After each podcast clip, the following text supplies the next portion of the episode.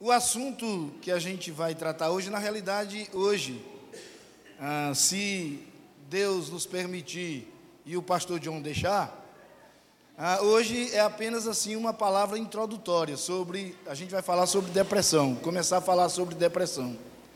Mas mesmo nessa palavra introdutória, eu vou tocar naqueles três pontos que eu coloquei ah, nos grupos, que depressão pode acontecer com qualquer pessoa, ninguém está imune disso. O mais santo dos homens pode sofrer ataques depressivos. O outro ponto que eu coloquei lá e a gente vai tocar também é a, a gente começar, quem não conhece bem essa doença, a gente começar a identificar alguns sintomas da depressão, quando eles começam a chegar.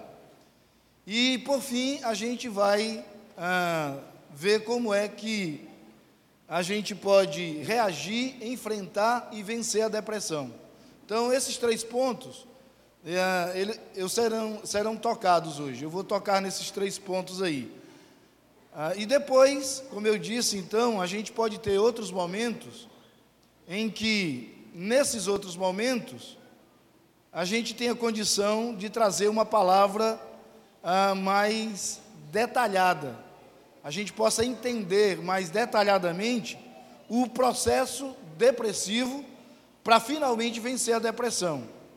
É uma, uma palavra para um outro momento, para o momento seguinte aí. Depois, ah, uma palavra também que eu julgo ser importante, é como vencer a preocupação e o medo. Hoje muita gente sofre disso aí, de medo. Medo, tem gente que tem medo de sair de casa, medo de escuro, medo, medo, medo, medo. E a gente vai depois, posteriormente, entender o que é medo, né? E, e entendendo o que é medo, a gente também ah, entender como a gente pode vencer a preocupação e o medo. E, finalmente, como entender e conviver com as provações e os sofrimentos para viver bem. Então, esse é o programa aí, esse é o, tá certo? É a nossa grade curricular aí, tá bom? Desse assunto. Deixa eu falar uma coisa aqui, porque me perguntaram isso ah, no privado. Eu coloquei alguns grupos aí e também para algumas pessoas que nem moram aqui em Teresina, E, hã? Oh, Parnaíba, é, existe um lugar aqui perto chamado Teresina, né? Não, mas nem para algumas pessoas que não moram nem em Parnaíba e nem em Teresina mesmo. Coloquei para algumas pessoas lá também e outras pessoas que moram fora. E algumas pessoas bastante interessadas aí no assunto, mas eu achei é, legal que uma pessoa teve a preocupação de uh, falar comigo no privado e dizer assim: pastor, qual é a autoridade que o senhor tem para falar sobre isso? Aí eu disse: bom dia, irmão. Mas assim, eu quero dizer em primeiro lugar que eu vou tratar do assunto do ponto de vista bíblico. Aí foi o que eu disse para ele. Eu disse: irmão, do ponto de vista bíblico, eu tenho autoridade para falar sobre isso, porque eu sou pastor, e o pastor pode falar de qualquer assunto do ponto de vista das Escrituras. E, e eu sou pastor mesmo, eu disse para ele, eu falei para ele, eu fui ordenado pela Igreja Presbiteriana do Brasil, eu tenho carteira de ministro da Igreja Presbiteriana do Brasil, né, meu irmão? Então, fui ordenado pelo Presbitério Leste do Ceará, então eu tenho autoridade pastoral para tratar de qualquer assunto ah, partindo das Escrituras.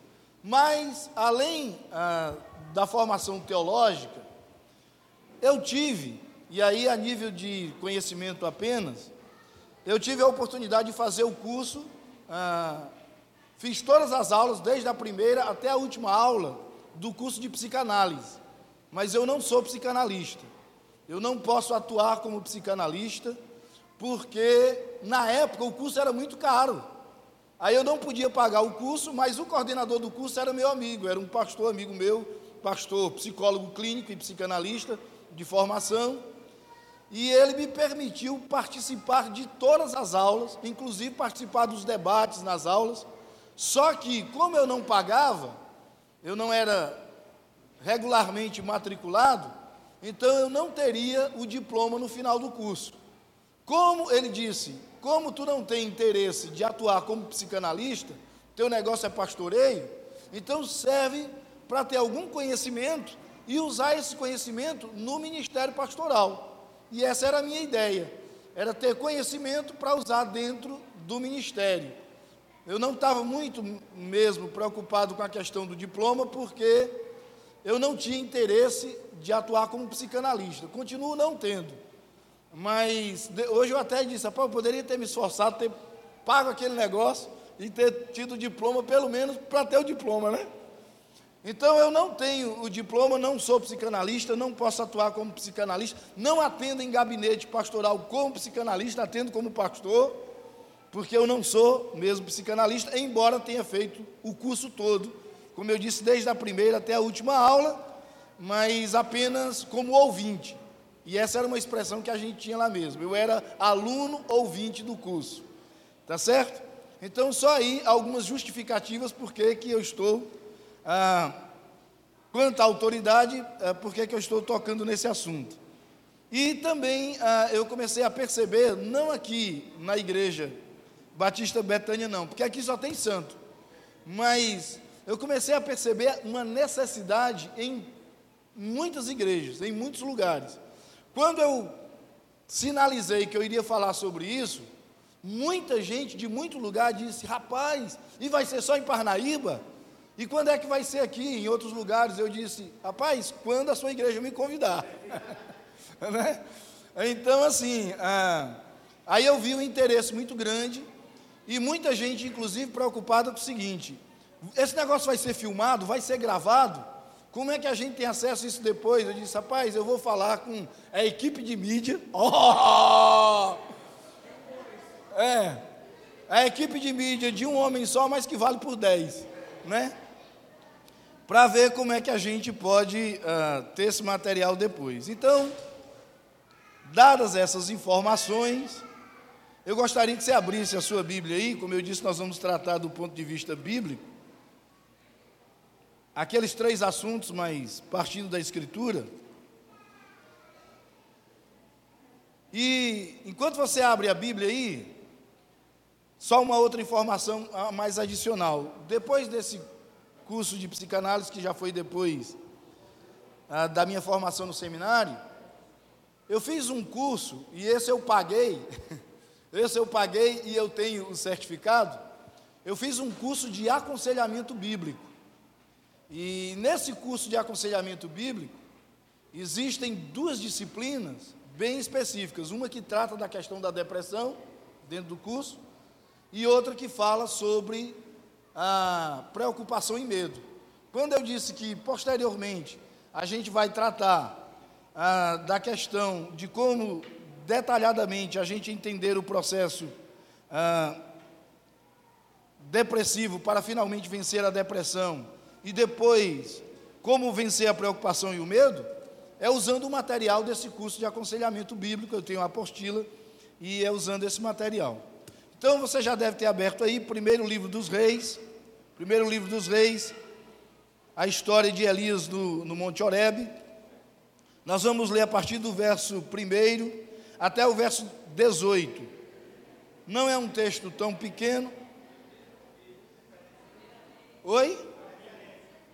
Primeiro livro dos reis, dezenove, capítulo dezenove, não é não? dezenove a partir do verso um até o dezoito, foi isso que eu disse ou não? Foi não? Ah, eu não disse, ah, eu não disse, então, ah, primeiro livro dos reis, primeira reis aí, né? Capítulo dezenove, capítulo dezenove, a partir do verso um até o verso dezoito, pronto, agora está certo aí, né? O texto fala de Elias no Monte Horebe. É, como eu disse, não é um texto tão pequeno, é um texto relativamente longo, mas é importante a gente ler todo o texto, tá certo? E depois mantenha a sua Bíblia aberta aí nesse texto. Diz assim, então, o texto sagrado: Acabe fez saber a Jezabel tudo quanto Elias havia feito e como matara todos os profetas à espada.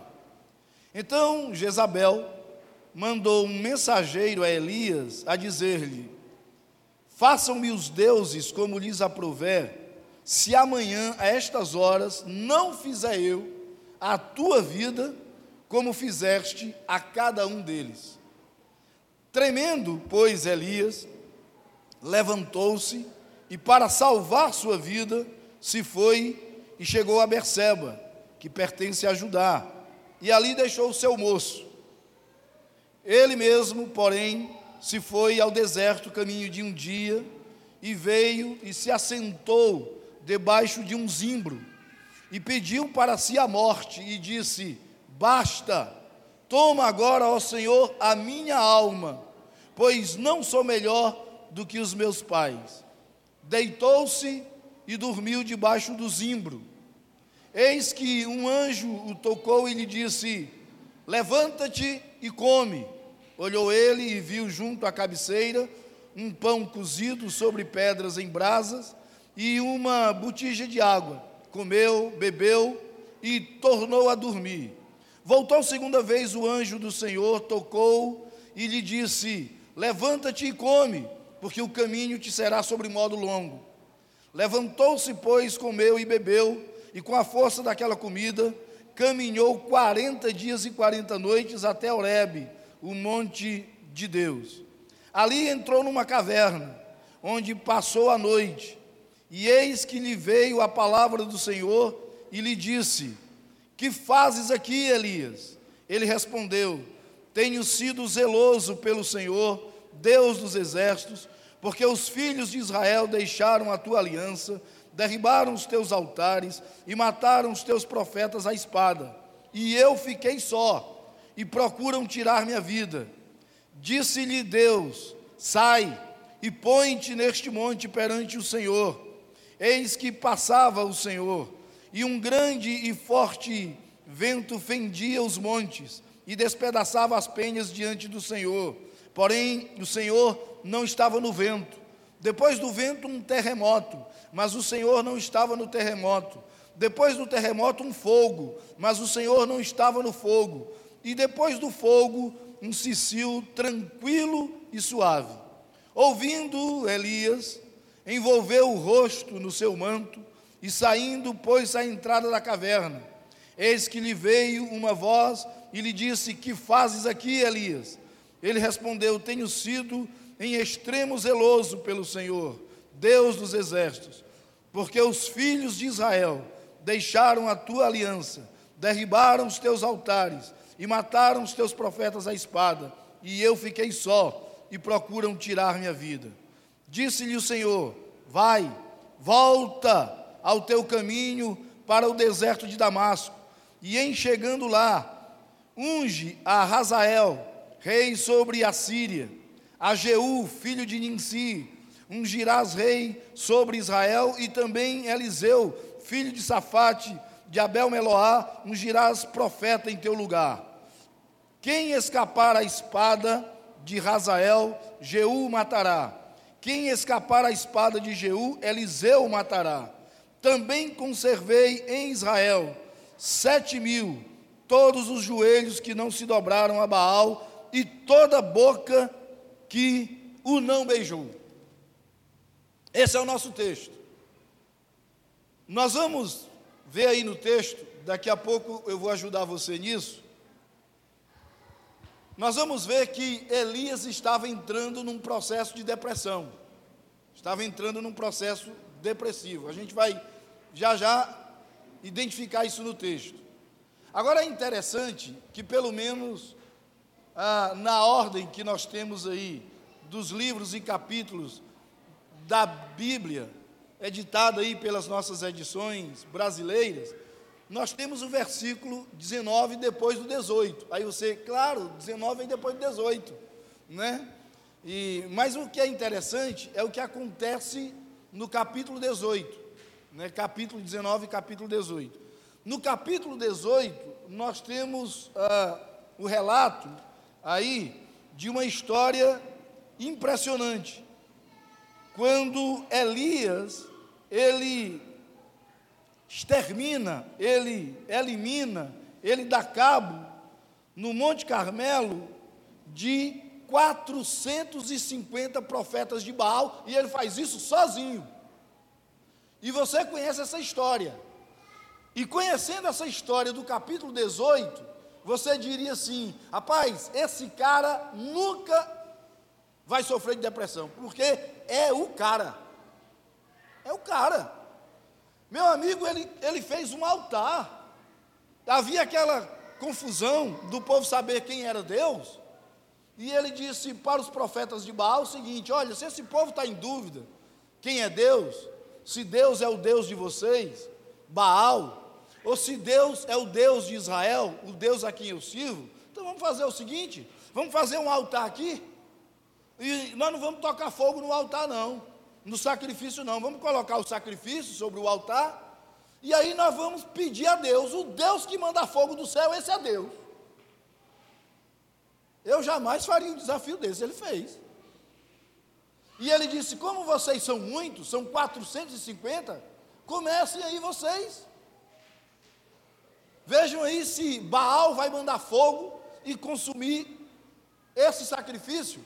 E os profetas de Baal, diz lá o capítulo dezoito, eles gritavam, eles clamavam, se retalhavam com lancetas, para ver se Baal mandava fogo, e Elias ainda ficava tirando onda dos caras.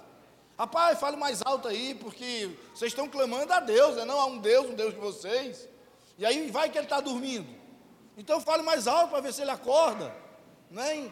Ou então, se ele estiver planejando viajar, Elias tirando onda de quatrocentos e cinquenta demônios.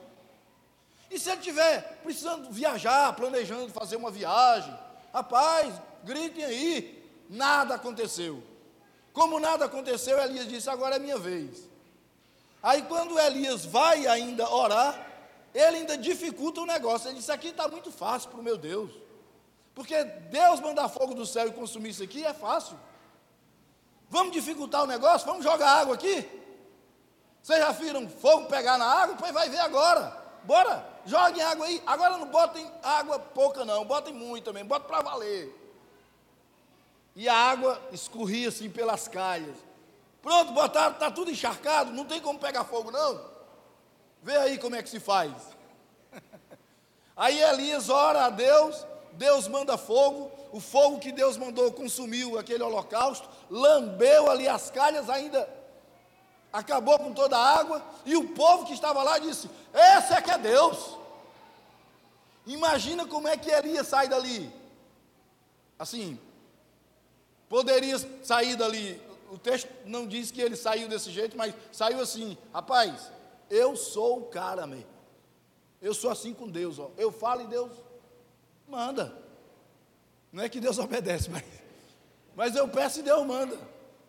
Agora, logo depois desse evento, esse assunto aí, esse evento chega para uma mulher chamada Jezabel. E aí Jezabel diz para ele aí o seguinte: ela recebe essa notícia de Acabe, e o versículo primeiro diz: Acabe fez saber a Jezabel tudo quanto Elias havia feito, e como matara todos os profetas à espada, porque depois de tudo, ele disse: tem mais, ó, não vai ficar nenhum vivo não, e matou os quatrocentos e cinquenta profetas de Baal, à espada mesmo. Aí Jezabel diz assim, versículo dois: então Jezabel mandou um mensageiro a Elias, não foi nem lá, mandou um mensageiro, a dizer-lhe: façam-me os deuses como lhes aprouver, se amanhã, estas horas, não fizer eu a tua vida, como fizeste a cada um deles. Uma mulher mandou uma ameaça para ele, tinha matado quatrocentos e cinquenta profetas de Baal. O que que acontece com Elias? Logo no início do versículo três: tremendo, pois, Elias, levantou-se, e para salvar sua vida, se foi e chegou a Berseba, que pertence a Judá, e ali deixou o seu moço. Ele fugiu, fugiu, Eu não sei se, eu acho que, rapaz, uma mulher ruim é pior do que quatrocentos e cinquenta demônios. Não é não? O cara tinha matado quatrocentos e cinquenta profetas de Baal. Aí Jezabel, porque Bebel não era virada num molho de coentro. Aí manda um recado para ele, não vai nem lá, não se dá nem o trabalho de ameaçar pessoalmente. Mandou o mensageiro e ele ficou com medo. Então pode acontecer com qualquer um. A, daqui a pouco a gente vai ver os sinais da depressão na vida de Elias. Mas aconteceu com ele, com Elias. Teve medo aqui e tentou escapar, levantou-se, fugiu para salvar sua vida, enfim. Pode acontecer com qualquer um. Aconteceu com Davi. Aconteceu com Davi. Davi, um homem segundo o coração de Deus. Também enfrenta, quando você lê, principalmente nos Salmos, ah, as histórias de Davi, você vai, você vai perceber ah, que Davi, em muitas situações, enfrentou processos depressivos. E tem um salmo ah, na Escritura, que é um salmo considerado anônimo, que é o Salmo cento e dezesseis. Esse salmo é anônimo. Alguém já disse... Eu não estou dizendo que isso é verdade, porque é preciso estudar mais para ver a veracidade disso ou não, mas alguém já disse que esse salmo é de Davi, alguém disse isso. Mas, enfim, o cara que escreve aqui o Salmo cento e dezesseis, ele está num processo depressivo, porque o Salmo cento e dezesseis diz assim, primeiro ele diz que ama o Senhor, é um cara crente, é um cara que serve a Deus, é um cara que é discípulo do Senhor, porque ele diz isso aqui no início, amo o Senhor, porque ele ouve a minha voz e as minhas súplicas, porque inclinou para mim os seus ouvidos, invocá-lo-ei, enquanto eu viver, é um crente. Agora, olha o que ele escreve no versículo três, laços de morte me cercaram, e angústias do inferno, é forte isso, e angústias do inferno se apoderaram de mim.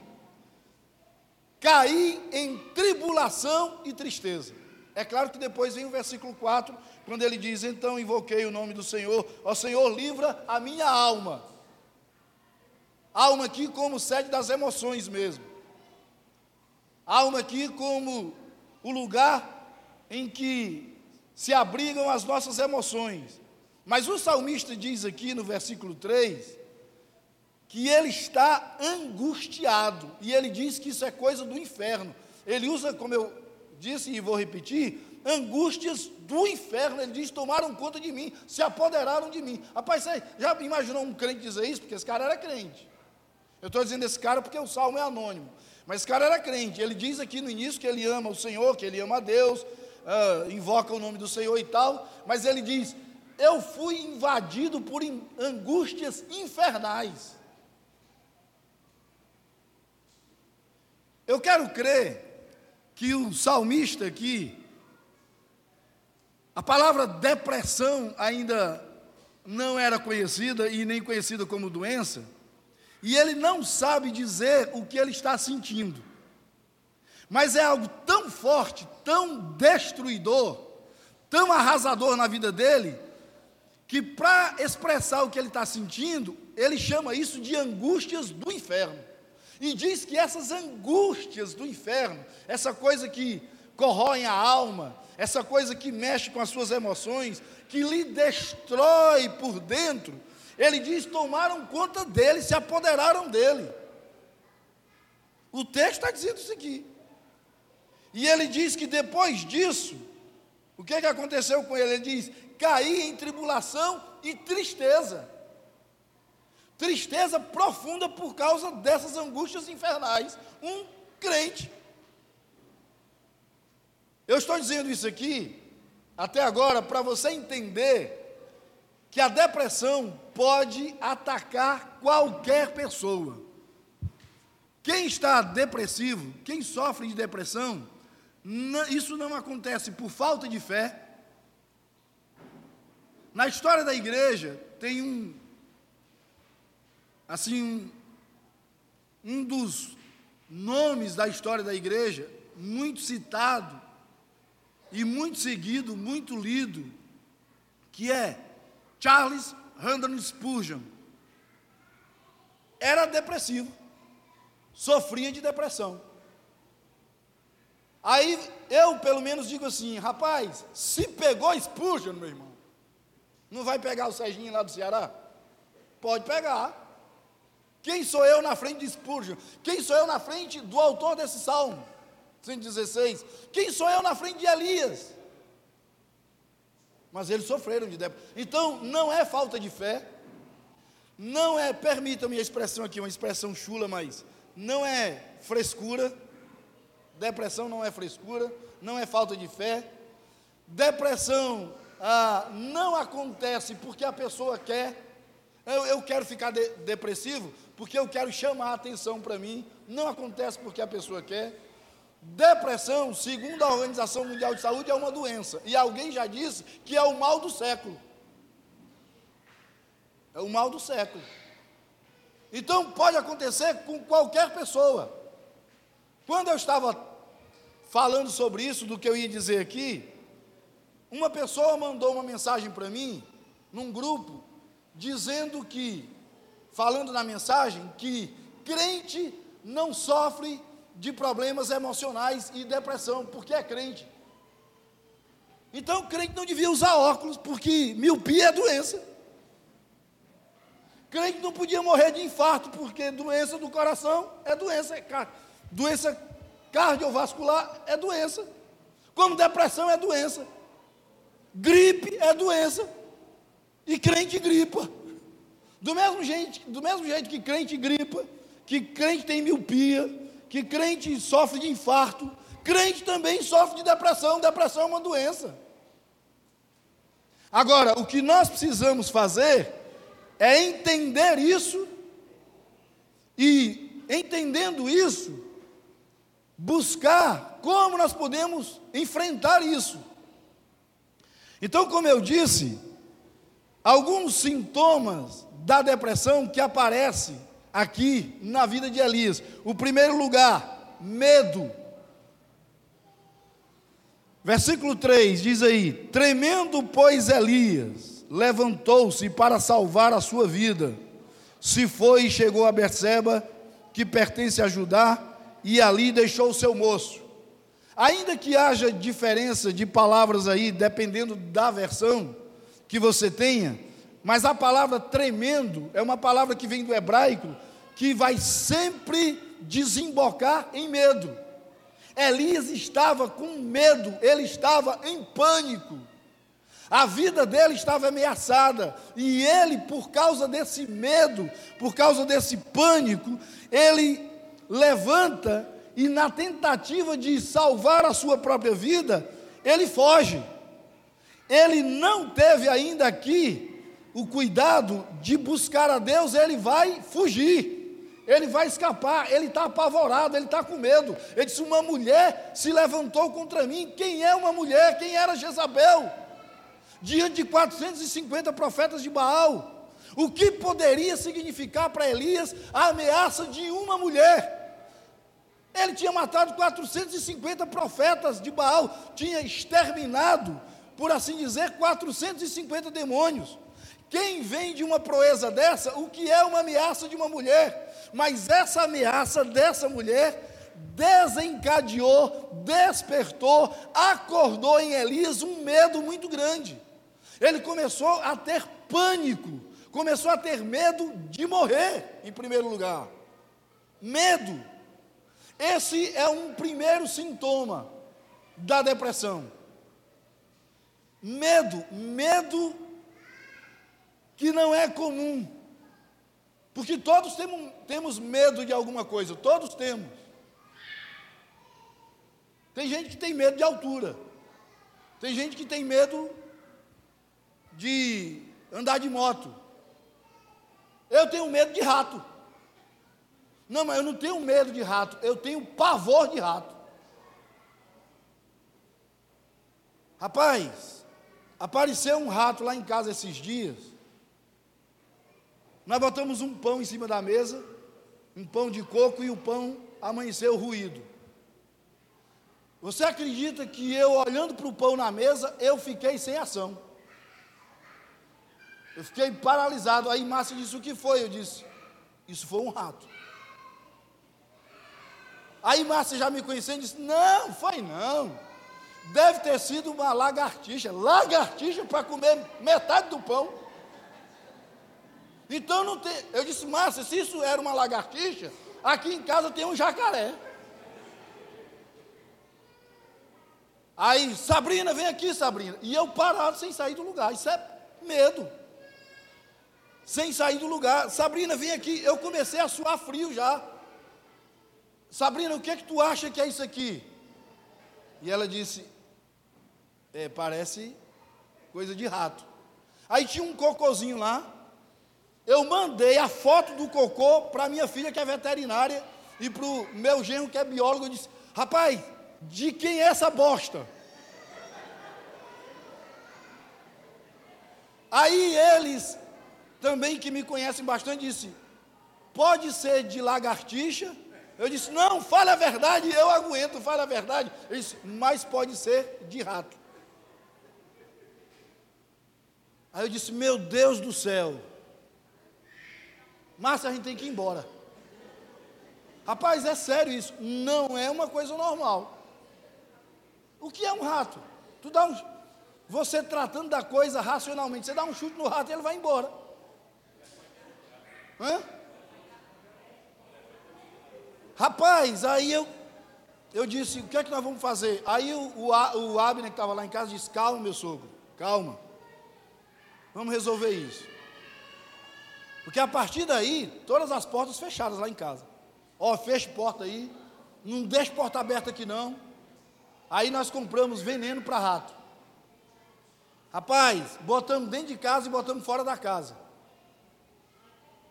Sério mesmo, quando eu levantei de manhã, eu abri a porta do quarto, que até a porta do quarto eu fechei, e a Abner acordava cedo, estava no sofá, eu disse: tu viu alguma coisa? Aí ele disse: rapaz, calma, aqui dentro nem mexeram. Agora lá fora, eu disse: o que é que tem lá? Mexendo no veneno, tem rato lá fora. Aí a gente foi olhar, né, e estava tudo comido lá, mas não apareceu nada morto. Aí disse: não, mas isso demora, vai aparecer daqui uns três ou quatro dias. Rapaz, apareceu dois mortos lá fora. Eu levantei de manhã e dei para esses ratos mortos lá. Quando eu vi os ratos, eu disse, eu fiquei parado. Eu disse desse jeito: Márcia, chega aqui, Márcia. Chega, Márcia. Aí Márcia correu e disse: o que foi? Eu estava morrendo, estava infartando. O rato, ela disse, está morto. Eu disse: mas é rato. Aí eu disse assim, ela disse: nós vamos tirar isso daqui. Eu disse: pois é, vamos, né? Vamos, Márcia, faça alguma coisa. Ela disse: meu filho, o homem da casa é você. Eu disse: não, eu perdi agora a minha masculinidade. Rapaz, houve uma operação para tirar esses dois ratos de lá. Operação de guerra. Pega a vassoura daqui. Márcia, abre o negócio do saco do lixo. Eu vou botar dentro, eu vou ter coragem, vou botar. E eu com a pá aqui, me tremendo, e Márcia: cuidado para tu não soltar o rato nos meus pés. Eu disse: minha filha, está difícil de segurar a mão. Isso não é normal, querido. Eu sei que é um medo, eu sei que é um medo fora do comum. Esse medo fora do comum que eu tenho de rato, pode ser medo que alguém possa ter de sair de casa. Hã? Eu fui lá na casa do Ítalo, rapaz, eu, ó, quando um rato, eu fui lá na casa do Ítalo, nós fomos comer um churrasco lá, aí eu vi um rato passando em cima do muro. Quando eu vi o rato passando em cima do muro, eu disse: Ítalo, meu irmão, está na hora de eu ir embora, está tarde. Foi, eu disse: rapaz, já está tarde, está na hora. Aí eu disse: aqui tem muito rato, irmão. Ele de vez em quando passa um em cima do muro. Eu disse: pois eu vi. Eu vi, aí eu já fiquei assim, ó. Rapaz, Ítalo, eu vou me embora, porque está tarde, eu tenho que ir. Rapaz, eu enfrento uma onça. Eu enfrento o homem mais valente do mundo. Eu, enfrento, eu enfrentaria Lampião, mas não enfrento um rato. Então isso não é normal. Então esse medo, como eu disse, do jeito que eu tenho de rato, esse medo pode ser o medo de alguém sair de casa. É um medo fora do comum, a pessoa não consegue sair. Não é um medo, assim, quem tem medo, não, eu não gosto de altura aí, quando eu, não é medo, é medo, é um pavor, é um pânico. Isso pode ser um sinal de depressão. Eu procurei uma pessoa para tratar comigo, sério mesmo. Rapaz, eu tenho um problema sério, eu estou com medo disso, eu tenho um pânico, eu tenho um pavor.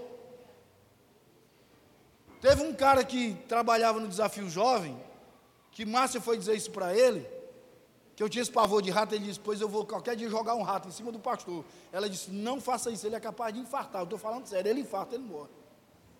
E é mesmo. Aí ele disse, eu entro em casa agora, bicho, em casa agora, eu entro assim, ó. Eu acendo as luzes tudinho, aí vou olhando, pedindo a Deus que não tenha um morto dentro de casa, porque se tiver um morto dentro de casa, ele vai apodrecer, aí eu não tiro. Então isso não é normal, cara. Aí eu falei com uma pessoa, e a pessoa disse assim, pastor, vamos tratar desse medo. Eu disse, pronto, vamos tratar desse medo. Aí nós marcamos uma sessão, eu desisti na primeira sessão, porque ele disse, pastor, para você tratar do medo, você, a pessoa disse para mim, você tem que enfrentar o medo. E eu disse, o que é que você chama de enfrentar o medo, minha irmã? Era uma irmã, um casal, na realidade. O que é que você chama de enfrentar o medo? Aí ela trouxe numa gaiola um rato. Minha irmã, não tenho condição de ficar nessa sala, não. Eu passo mal, cara. Eu não tenho condição de ficar aqui. Mas, pastor, chegue perto. Olha, eu, não, eu não quero nem olhar, eu não chego perto. Acabou aqui, eu não quero mais, não. E o seu medo? Eu digo, eu vou continuar com medo. É melhor continuar com medo do que eu ficar perto de um rato. Então eu sei que isso não é, não é normal. Não é normal. Muita gente já tentou tratar isso comigo. Eu disse, rapaz, não tem jeito. Se tratar do medo, enfrentando o medo, é chegar perto de um rato, eu não chego. Rato morto, cara. Se eu passar na calçada e tiver um rato morto, eu dou a volta para o outro lado da rua. Eu não passo de um lado de um rato morto. Então, do mesmo jeito que eu tenho essa fobia, esse medo, esse pânico, que eu reconheço que não é normal de rato, tem gente que tem de sair de casa, tem gente que tem de dirigir, pânico de dirigir. E sabe qual é o problema? É que esse pânico de sair de casa, esse medo de sair de casa, pode encurralar a pessoa no isolamento. Porque ele, esse medo passa a ser tão grande, do mesmo jeito que eu disse que eu não chego nem, eu não passo nem perto de um rato morto. O que é que faz um rato morto, minha gente? Um rato morto não faz nada com ninguém. Mas o, eu não passo nem perto. Tem gente que, tendo medo de sair de casa, por exemplo, não começa a não se relacionar com as pessoas. Porque tem medo de pessoas, tem medo de relacionamentos. E aí passa a ter, e esse medo vai desembocando em outros medos. Aí passa a ter medo de tudo que se... Por exemplo, Bernardo está falando aqui com a mulher dele, eu estou aqui achando que está falando de mim. Está falando mal de mim, aquilo, ele está falando de mim. Aí começa a ter fobia, começa a ter pânico, começa a achar que está sendo perseguido, começa a se encurralar, não quer mais sair de casa, não quer mais sair do quarto, começa a cortar os relacionamentos, com medo de gente, com medo de pessoas. Tem gente que tem medo de gente. Isso é sério. Isso é muito sério. E isso aconteceu com Elias. Ele tremeu, ele teve medo quando Jezabel disse, ó, eu vou fazer com você o que você fez com os quatrocentos e cinquenta profetas de Baal. E esse medo que ele teve desembocou em outras situações bem graves na vida dele. Olha o versículo quatro aí. Ele mesmo, porém, se foi ao deserto, caminho de um dia, e veio, e se assentou debaixo de um zimbro, e pediu para si a morte. Até aqui, aí depois a gente vai continuar aqui, o, o versículo quatro. Por causa do medo, por causa do pânico que ele teve, da ameaça de Jezabel, ele vai para onde? Para o deserto. Se assentou debaixo de um zimbro e pediu para si a morte. Ora, mas ele não fugiu de Jezabel, não era com medo de morrer? Ele estava com medo de morrer, o pânico, e agora ele pede para morrer.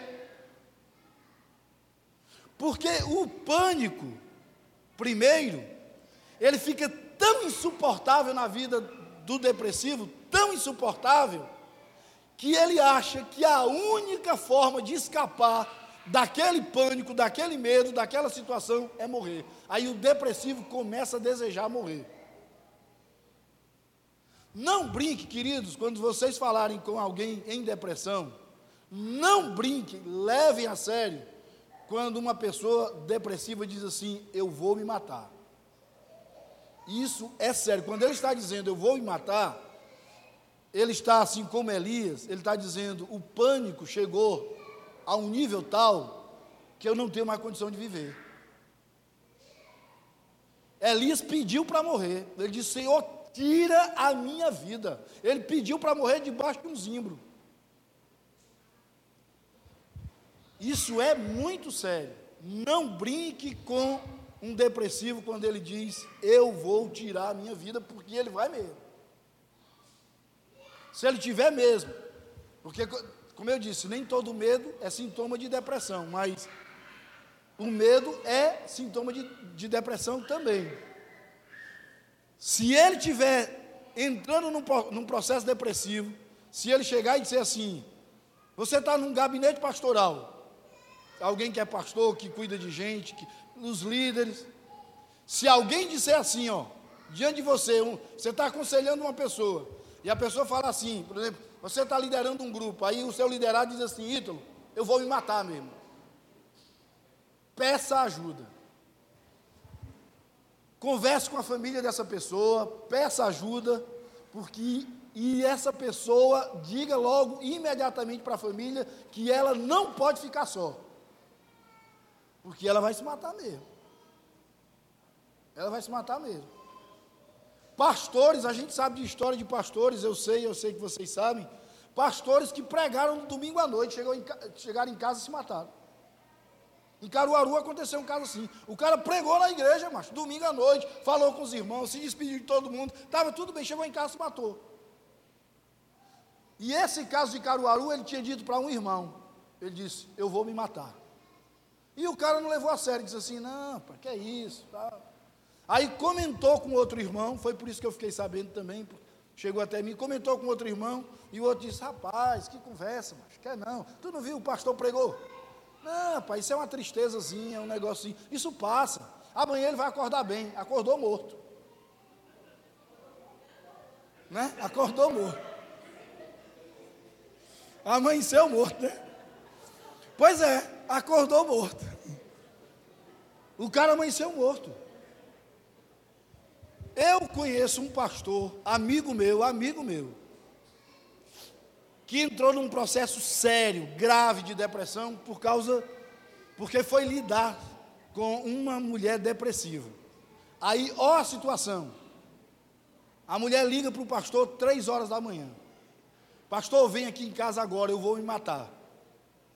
Não, minha irmã, calma, eu não posso ir, a mulher morando sozinha, a esposa do pastor estava viajando, e não era eu não, porque Márcia estava viajando, né? Disse, ah, então era tudo. Não, é, mas era um pastor amigo meu mesmo. A esposa viajando, a mulher só em casa, num apartamento. Ele disse, minha irmã, não posso ir, você mora sozinha. Eu estou só, minha mulher... Mas isso é razoável, o pastor pensar assim. Ou quer que... Não é bom, eu vou visitar o seu apartamento três horas da manhã, o seu marido viaja, eu não vou. Amanhã de manhã, eu vou passar na casa de um presbítero. Ixi, entreguei a denominação, mas... Vou passar na casa de um presbítero, vou com ele da sua casa, nós vamos conversar. Aí ela desligou o telefone. Seis horas da manhã o pastor estava na porta da mulher. Já tinha pego o presbítero, já estava lá na porta dela. Bateram, bateram, ninguém atendeu, teve aquele negócio, ninguém atendeu, ninguém atendeu, e tal, não sei o quê. E não, mas o pessoal deu conta, não, mas não saiu de casa, está aí dentro de casa, e bababá, e vai em cima e vai embaixo. E a mulher estava dentro de casa, mas... e não atendeu a porta, resolveram arrombar a porta, Quando arrombaram a porta, a mulher estava enforcada dentro de casa. A mulher se matou. E, e a, a, a perícia, o pessoal fazendo a perícia, chegou à conclusão, porque a perícia tem essa habilidade aí, de que ela tinha se enforcado mais ou menos três horas da manhã. Foi assim, na madrugada. Ou seja, na hora que ela ligou para o pastor que disse, eu vou me matar, ela ia se matar mesmo. Então, não brinque com isso. Aconteceu com Elias. Ele tem medo, pânico. Esse medo começa a desembocar numa vontade de morrer. O medo é tão grande que se torna insuportável viver. Foi o que aconteceu com Elias. Vamos seguindo aqui. Ei, Márcio, quando der minha hora aí, tu diz. Ah, está na hora?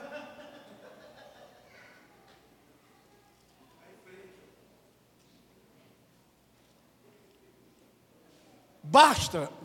Continuação do versículo quatro. Basta. Toma agora, ó Senhor, a minha alma, pois não sou melhor do que os meus pais. O que é que a gente identifica aqui? Por que é que ele quer morrer? Complexo de inferioridade. Eu não sou melhor do que meus pais. Eu não sou melhor do que fulano. Eu não sou, eu sou menor do que todo mundo. Eu sou insignificante. Eu sou, eu sei que nós somos depravados e nós, né, teologia reformada diz isso, depravados, pecadores, miseráveis. Mas você não pode entrar numa de achar que você é assim, ah, o cocô do cavalo, do empregado, do... Você não pode chegar ao ponto de achar que você é absolutamente sem importância para todo mundo. Porque a depressão, esse é um outro sintoma, achar que ninguém se importa com você. Não, ninguém, ó, oh, se eu for na igreja, se eu, isso, o depressivo pensa assim, se eu for na igreja e sair, ninguém olha para mim, ninguém fala comigo. E quem vem falar comigo, vem falar com pena. Não é porque me ama não, é porque está com pena de mim. É porque está vendo que eu estou sofrendo e está com pena. E eu não preciso da pena do povo. Esse é o pensamento do depressivo. Se você falar, você acha que ele vai achar que você está com pena dele. Se você não falar, ele diz, está me ignorando. Está vendo? Eu não sou importante para ninguém. Eu... Aí começa a pensar assim. E se algumas pessoas falarem assim, o Ítalo pode conversar com o, o Evaldo, e vamos supor que eu esteja em depressão, e o Ítalo conversa com o Evaldo e diz assim, aí os dois olham para mim e dizem assim, ó, oh, rapaz, o pastor hoje veio com a roupa bacana, é difícil isso acontecer, mas, mas veio com a roupa bacana e tal, aí eu vou dizer, ó, oh, está falando de mim, está falando mal de mim, o, pode estar falando bem, mas ele vai achar que está falando mal, está falando, é... Isso é tão sério que o pessoal tem muito cuidado com esse negócio. Ontem mesmo eu estava na casa do pastor João, porque eu estou, Márcia, viajando, e eu estou naquele negócio de quem me convida para almoçar, eu estou indo. Se Deus tocar o seu coração, eu estou aqui, irmão. Então, Márcia ainda vai viajar essa semana todinha. Mas, de qualquer maneira, para eu me resguardar, comprei catorze pacotes de miojo. Eu comprei catorze pacotes de miojo. Porque vai que na falta de um convite, né? Aí ontem eu fui almoçar na casa do pastor. Aí... Chega um rapaz lá, o pastor diz assim, conhece o pastor Sérgio? Ele disse, rapaz, eu estava falando dele esses dias. Aí ele já chegou imediatamente e disse, pastor, mas não estava falando mal do senhor não. Eu estava falando, mas eu quero dizer assim, eu estava falando bem. Eu disse, rapaz, eu não esquento com isso não. Porque eu sou daquele tipo seguinte, falem mal ou falem bem, mas falem de mim. Não é não, meu irmão? Eu não tenho crise com esse negócio. E se alguém chegar e dizer assim, pastor, tem uma pessoa ali falando mal do senhor. Eu disse, rapaz, manda pegar a fila, que a fila é grande. Porque que tem gente falando mal de mim, e vai ter sempre, vai ter gente falando bem, eu não estou, rapaz, não estou nem aí para isso, gente que, dê, o irmão Bernardo, não é o caso, o irmão Bernardo disse, fiquei com raiva do pastor, não vou falar mais com ele, aí eu tento, irmão, e aí, não sei o quê, não, não quero mais conversa com você, então, fique em paz, irmão, o tempo vai curar o seu coração, eu fico muito preocupado se Márcio não quiser falar comigo, mas um cabra que... Rapaz, eu não esquento a cabeça, eu não tenho problema com crítica, sério mesmo. Podem criticar e dizer, rapaz, esse pastor prega, eu não gosto que ele prega não, eu prefiro o fofinho, porque o fofinho é educado, o fofinho, esse pastor grita muito, esse pastor, é, rapaz, eu não tenho problema com crítica. Tinha um irmão lá em, lá na, lá na igreja, lá em Teresina, que ele sempre chegava para mim e dizia, meu irmão, depois do sermão eu dizia para ele, e aí? Ele disse, rapaz, você foi bem aqui, foi bem ali, mas isso aqui não foi bom, isso aqui, falava tranquilamente para mim. Eu disse, rapaz, então eu tenho que ter cuidado nisso. Quando eu fui pastor da igreja, da quarta igreja presbiteriana em Caruaru, todo ano, final do ano, eu reuni o conselho para dizer o seguinte, façam uma avaliação do meu ministério, pontos fortes, não é possível que eu não tenha um, então pontos fortes, pontos fracos, aonde é que eu estou falando, falhando, aonde é que eu preciso melhorar, e os presbíteros que já me conheciam e sabiam que eu não tenho crise com isso, pastor, aqui ó, está bem, tranquilo, essa área aqui, você está beleza, agora aqui, você precisa melhorar nisso, nisso, nisso, a, pastor, isso aqui está ruim, então vamos cuidar dessa área, aí eu vou cuidar do que está ruim, então me ajudavam nisso, eu não, sério mesmo, eu não tenho problema com crítica, quem mais me critica é a mulher lá em casa, Márcia, eu não pergunto nem para a Márcia como foi o sermão, porque eu tenho medo já dela dizer, rapaz, foi uma porcaria. Eu não tenho problema com crítica. Eu preguei um dia numa igreja, viajando, preguei numa igreja, saindo da igreja, o povo me cumprimentando na porta, disse, eita, aquele negócio, né, que, eita, pastor, rapaz, ei, palavra, ó, eu não sei o quê. Aí eu, eita, rapaz, ó, falei bem, rapaz. Eu, aí veio a Sabrina, minha filha, aí disse, ei, pai, quero dizer que tu é um bosta. Aí eu disse, Sabrina, tu é um cocô, então não se ache assim o rei da cocada preta não, porque tu não é essas coisas todas não. Aí eu pensei, foi a única que falou a verdade, porque os outros talvez tivessem até vontade de dizer isso, não tinha coragem, mas vontade tinha. Eu não tenho dificuldade com crítica, então a Elisa aqui, ele está numa situação, e isso é um problema sério, que ele começa a se achar menor do que todo mundo, basta, eu não, eu não mereço viver, ele está dizendo isso, eu não mereço viver, toma agora Senhor a minha alma, pois não sou melhor do que meus pais.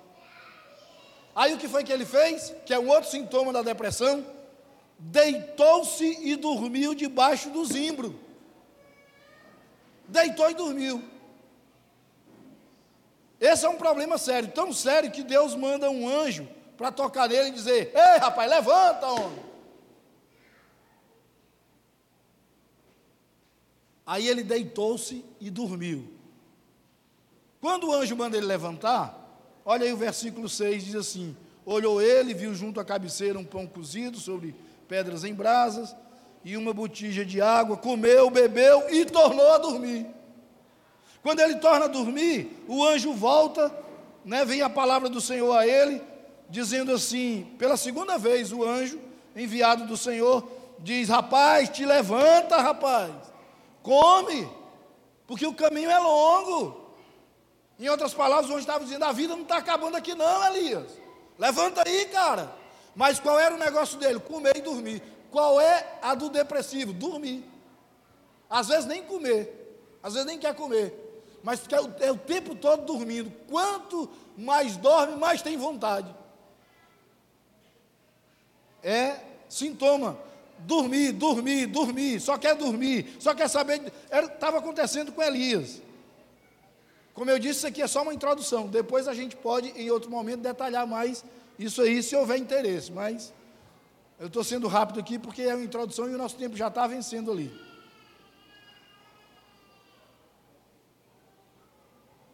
Versículo nove, ali entrou numa caverna, depois que ele levantou-se, comeu, já pela segunda vez, o anjo insistindo com ele, ele se levanta, come, bebe, com a força daquela comida caminhou quarenta dias e quarenta noites, até Horebe, o monte do Senhor.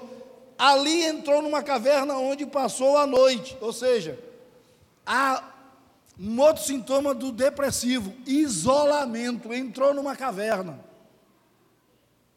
Isso não era bom, tanto não era bom, que a palavra do Senhor veio a ele e disse assim, o que é que tu está fazendo aqui, Elias? Levanta, rapaz, sai daí. Porque o depressivo, ele só levanta sobre comando. Aliás, sob comando, debaixo de comando. Senão ele não levanta. Para tirar um depressivo da cama é luta, ele não quer levantar. Ele tem essa história do medo do rato, para esse negócio não desembocar em coisa pior. Sério, estou falando sério, irmão. Eu disse, meu Deus, eu estou só em casa, a Márcia não está aqui, os meninos não estão aqui mais. Aí eu, para levantar, para eu ir no banheiro, eu disse, e se tiver um rato à noite aí? E se tiver um rato dentro de casa? E estou aqui desse jeito. Aí eu disse, ei, mas eu tenho que reagir, eu tenho que, rapaz, eu vou levantar. Oxê, e eu vou ficar preso na cama por causa de um rato? Eu vou ter que levantar. Aí levantei, fazendo zoada para o rato correr. Eu vou levantar, que eu não tenho medo de rato não, menino. Mas tem, você só reage, o depressivo só reage debaixo de comando. E ele tem que dar o comando para ele mesmo. Se eu vou levantar, eu tenho que, o depressivo é assim. Por isso que ele vai, come, dorme, come, dorme, se enfurna dentro da caverna, fica dentro da caverna, aí o Senhor vai lá e diz, sai daí, rapaz, o que é que está fazendo aí? Levanta, homem. Porque tem que ser sob comando, senão ele não levanta não, senão ele... Eu já fui tratar de casos em Fortaleza, onde uma pessoa diz, pastor, vem aqui, me acuda, fulano de tal não quer sair do quarto. Aí ele fechava a cortina da, na janela do quarto dele, e ainda tinha um blackout, que era para ficar tudo escuro. Aí eu fui lá, era um amigo meu, a mãe dele me chamou, eu fui lá, abri logo a cortina, abri a janela, o sol entrando. Ei, rapaz, levanta! Tira, ei, não, não, rapaz, ei, Sérgio, fecha essa janela aí, que fecha a janela, rapaz, o dia amanheceu, clareou, o sol está alto, te levanta, bora, bora, bora, eu só vou sair do teu quarto quando tu levantar, bora, bora, rapaz, levanta, senão não levanta não. O Senhor fez isso com Elias, aí eu disse, se o Senhor fez isso com Elias, eu podia fazer com ele, né?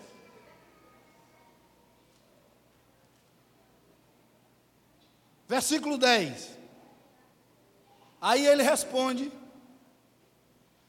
tenho sido zeloso pelo Senhor, Deus dos exércitos, porque os filhos de Israel deixaram a tua aliança, derribaram os teus altares, mataram os teus profetas à espada, e eu fiquei só, e procuram tirar minha vida. Ah, Senhor, mas olha, Senhor, eu fui tão zeloso, eu fiz isso, olha o que me deram em paga, olha o que fizeram comigo, estão tentando matar, a, tirar a minha vida, mataram os teus profetas, eu estou sozinho, e nananã, e não sei o que. E o depressivo é assim, não, eu não vou fazer, não, eu não quero comer, não, porque, olha, eu fui tão bom, que mal que eu fiz, Que, que mal que eu fiz àquela pessoa, que mal que eu fiz à igreja, oh meu Deus do céu, e agora, por que, que fez isso comigo, por que, que estão fazendo isso comigo? É a ladainha do depressivo.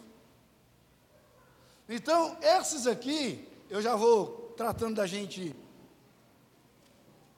já já parar por aqui, mas esses aqui são sintomas da depressão, que aparecem na vida de Elias.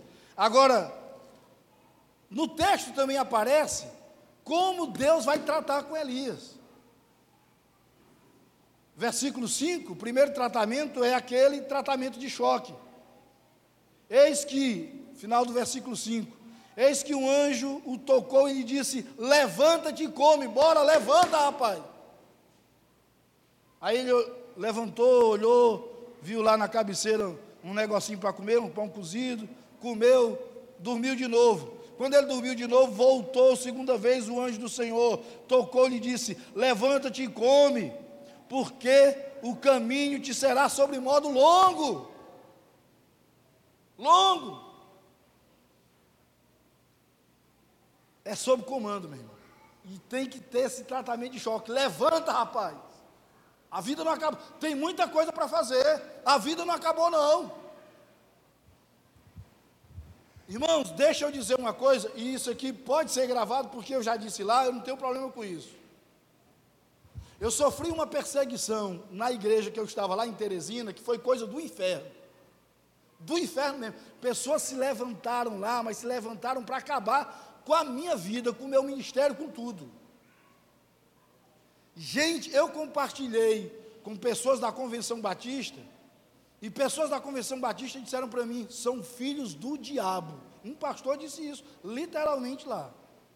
E eu disse, são mesmo, pastor. Mas foi um, uma coisa do diabo. Do diabo.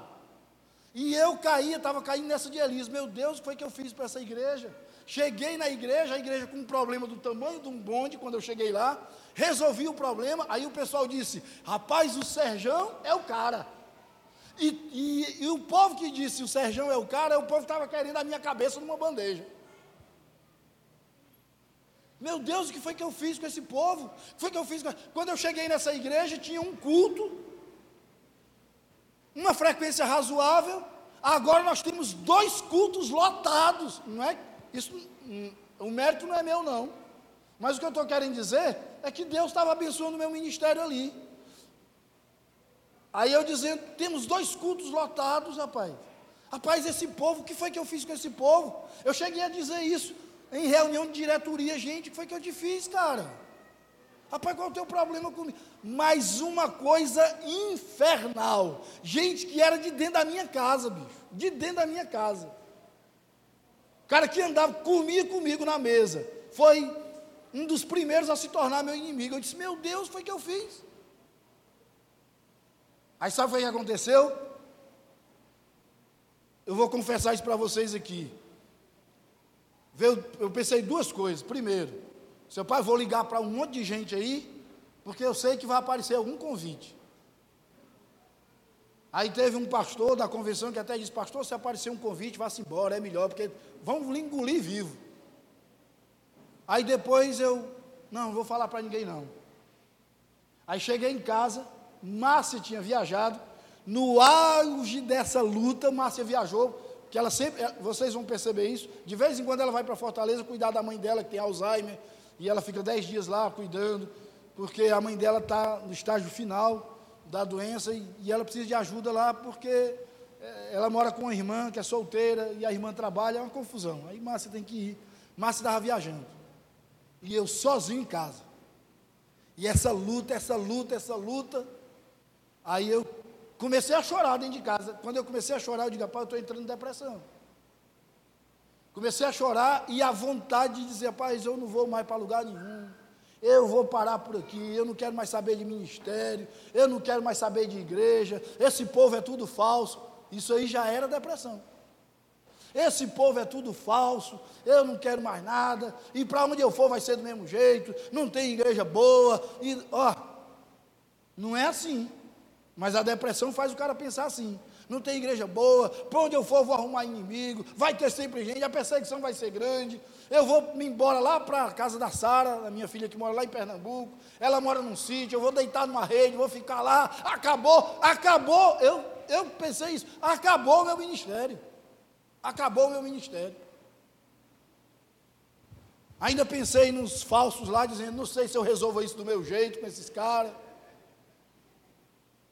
Rapaz, a situação estava tão séria, tão séria, eu não sou, eu, eu compartilho da teologia reformada, eu, teologicamente, eu não sou pentecostal, não sou, assim, não, respeito muito, a gente estava falando sobre isso, respeito muito os pentecostais históricos, como da Assembleia de Deus, gente crente, gente séria, gente de Deus, mas a doutrina, que aí não cabe aqui entrar, mas...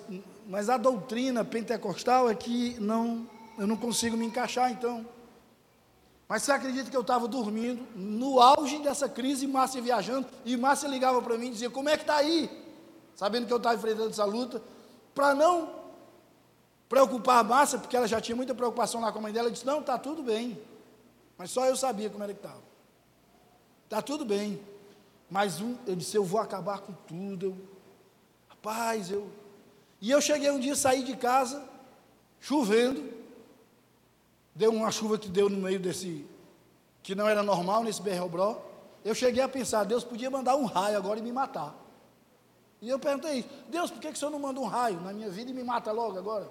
Pronto, aí acaba logo com tudo, Eu não tinha coragem de tirar a minha vida, mas eu cheguei a pedir que Deus mandasse um raio para me matar. Acredita isso? Já, vontade de morrer, desistindo de tudo. Igual Elias estava dizendo aqui, ó, não, Senhor, acabou, não tenho mais para onde ir. Aí eu estava deitado lá, na madrugada, numa madrugada, eu lembro muito bem disso. Eu não ouvi assim, não tinha ninguém dentro do meu quarto, mas parecia que uma pessoa tinha dado um grito dentro do meu quarto.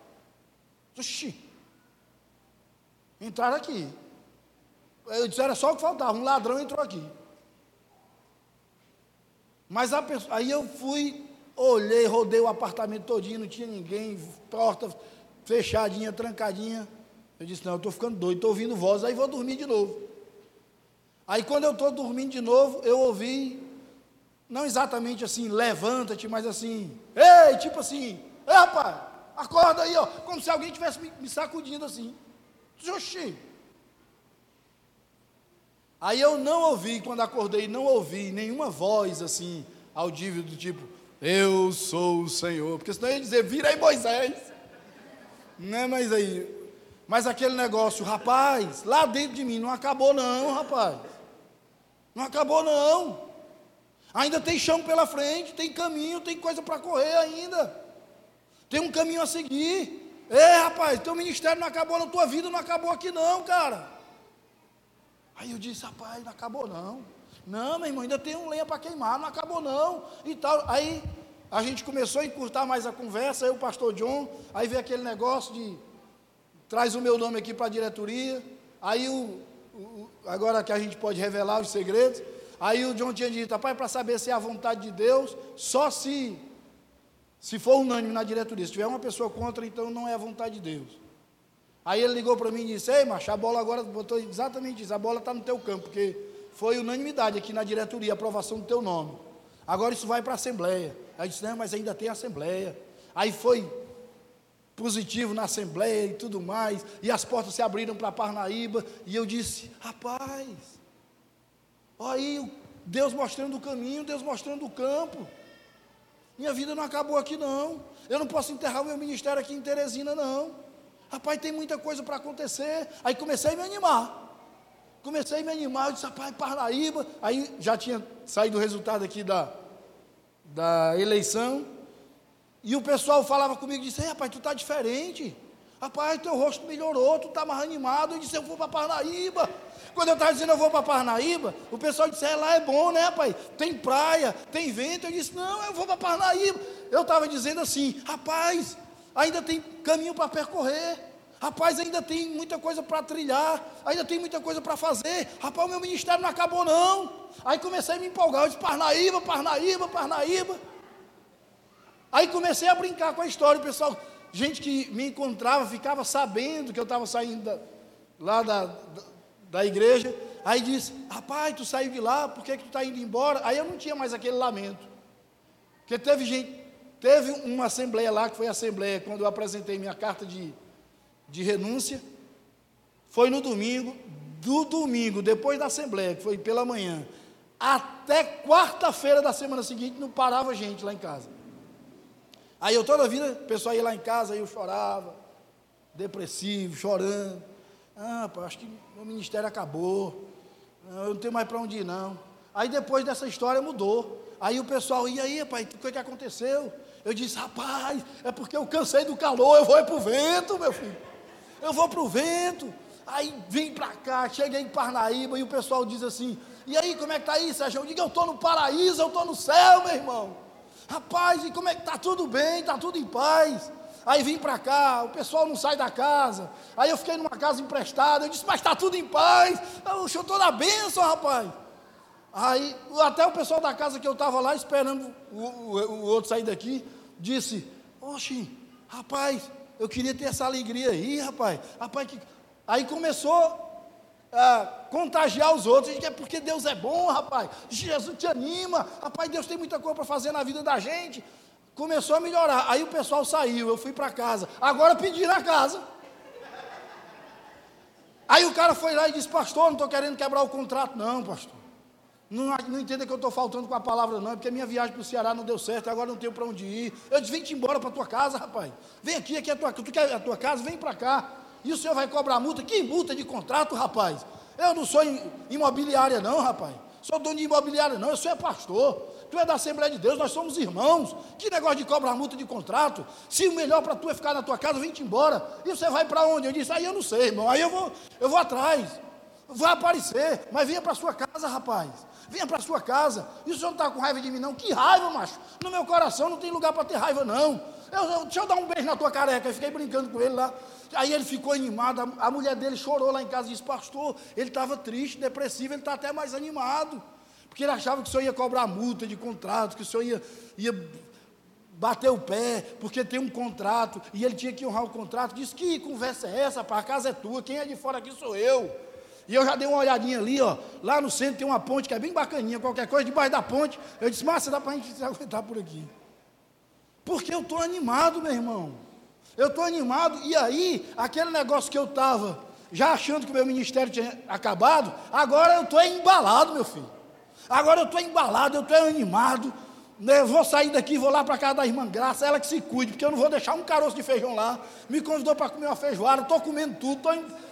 Rapaz, eu estou na bênção, meu irmão.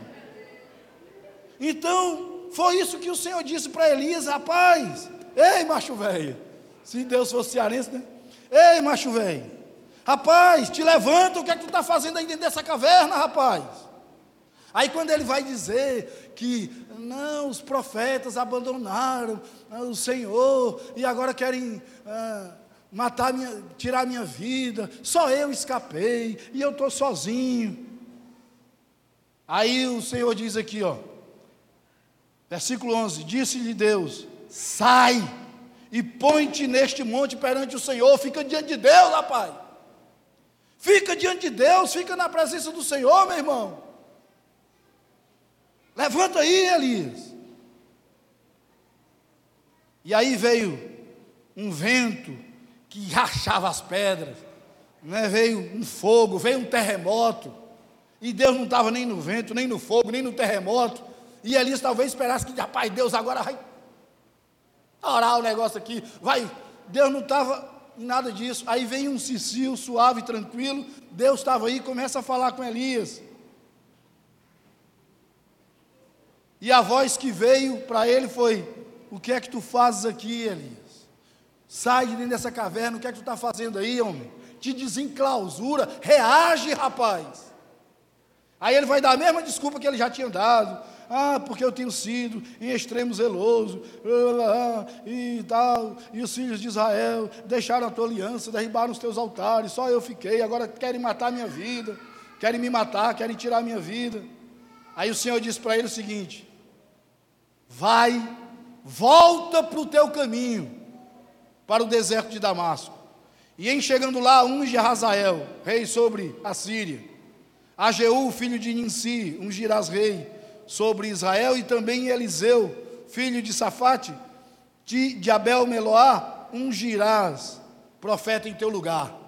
O Senhor estava dizendo para ele, Elias, volta para o caminho que tu estava, cara, o que era que tu estava fazendo? Deus falando comigo, Sérgio, o que é que tu estava fazendo? Tu não estava aqui no caminho, rapaz, volta para o caminho. Sai de dentro desse apartamento, meu irmão. Tem esse negócio de ficar pedindo raio para morrer, não, que eu não vou mandar raio para te matar, não. Tu tem que voltar para o teu caminho, rapaz. Tem que voltar para o teu... Tem muita gente ainda que tu vais, assim, aspas aqui, tu vai ungir, rapaz. Tem muita gente ainda, muita coisa para acontecer no teu ministério. Tem muita gente ainda para ser erguida. Tem muito profeta que vai ser ungido através da tua vida. Ei, homem, te levanta, volta para o teu caminho. É a palavra de Deus, para mim foi e é para o depressivo. Ei, rapaz, sai daí, sai dessa situação, sai dentro desse quarto, te levanta dessa cama, volta para o teu caminho. Eita, tem coisa, muita coisa para tu fazer, rapaz. A vida não acabou não, meu irmão. E aí quando ele disse que estava só, versículo dezoito termina dizendo assim, também conservei em Israel sete mil, todos os joelhos que não se dobraram a Baal, e toda boca que o não beijou. Elias, tu pensa que tu está só, é? Tem sete mil, cara, que está contigo, que está do teu lado, que vai andar contigo. Sérgio, tu pensa que tu está só? Tu acha que o teu mundo, ministerialmente falando, é aqui essa igreja? Vai-te embora para Parnaíba que tu vai ver a quantidade de gente que vai caminhar contigo. Tem gente para andar contigo, rapaz. Tem sete mil que não se dobraram a Baal. Tem sete mil que não beijaram Baal. Rapaz, tem muita gente do teu lado. Deus muitas vezes diz para o depressivo assim, levanta a cabeça, rapaz, olha aí, ó, tem gente do teu lado, tem gente para andar com você, rapaz, para caminhar com você. Procura, se é alguém da igreja aqui, procura os pastores. Se o negócio for muito sério, procura o João, aí procura os pastores aqui, procura o Bernardo, diga, ei, macho, bora caminhar comigo. Bora, bora, me ajuda, pai, tem sete mil, Deus está levantando, já levantou, tem um povo para caminhar com você, meu irmão, você não está só não, você não está só, Vocês, nós somos uma família, e aqui eu tenho visto muito essa ideia aqui, sério mesmo, estou dizendo isso fazendo assim, chamego em vocês para ficar não, é claro que eu quero ficar, mas não vou, mas assim, mas isso aqui eu já vi que é uma família, comunhão, a comunhão que a gente tem, a gente caminha junto, nós somos irmãos, nós vamos morar no céu. Se alguém ficar meio assim com você e disser, ei macho, tira essa cara aí, porque nós vamos morar junto no céu, como é que nós vamos passar a eternidade assim um com o outro? Não dá certo não, meu irmão, então bora resolver logo aqui, que é para a gente chegar no céu, é resolvido. Então tem muita gente para andar com você. Se você tem ou sofre de alguns desses sintomas e entende que você está, alguém que esteja aqui entrando num processo de depressão, deixa eu dizer uma coisa para você, você não está só não, meu irmão. Você tem essa igreja todinha para caminhar com você. E não tacar a gota que esse povo todo não possa lhe suportar não. Se esse povo todo não puder com você, meu irmão, tem gente, na hora que você não puder mais nem andar, tem gente para lhe carregar nas costas. Tem gente para lhe levar. Mas nós não vamos deixar você morrer pelo caminho, meu irmão. Foi isso que o Senhor disse para Elias. Rapaz, deixa eu parar por aqui, que eu, que eu já falei demais. Era para ser dez horas. E, mas a gente pode continuar o assunto, posteriormente, detalhando agora tudo isso que eu falei aqui na introdução. Tudo isso foi uma introdução, mas a gente pode detalhar isso aí, posteriormente. Mas, por enquanto, fique com isso que eu, que eu disse aí, e reaja, fique firme, volta para o caminho, vai para frente, levanta a cabeça, porque o Senhor é contigo, meu irmão.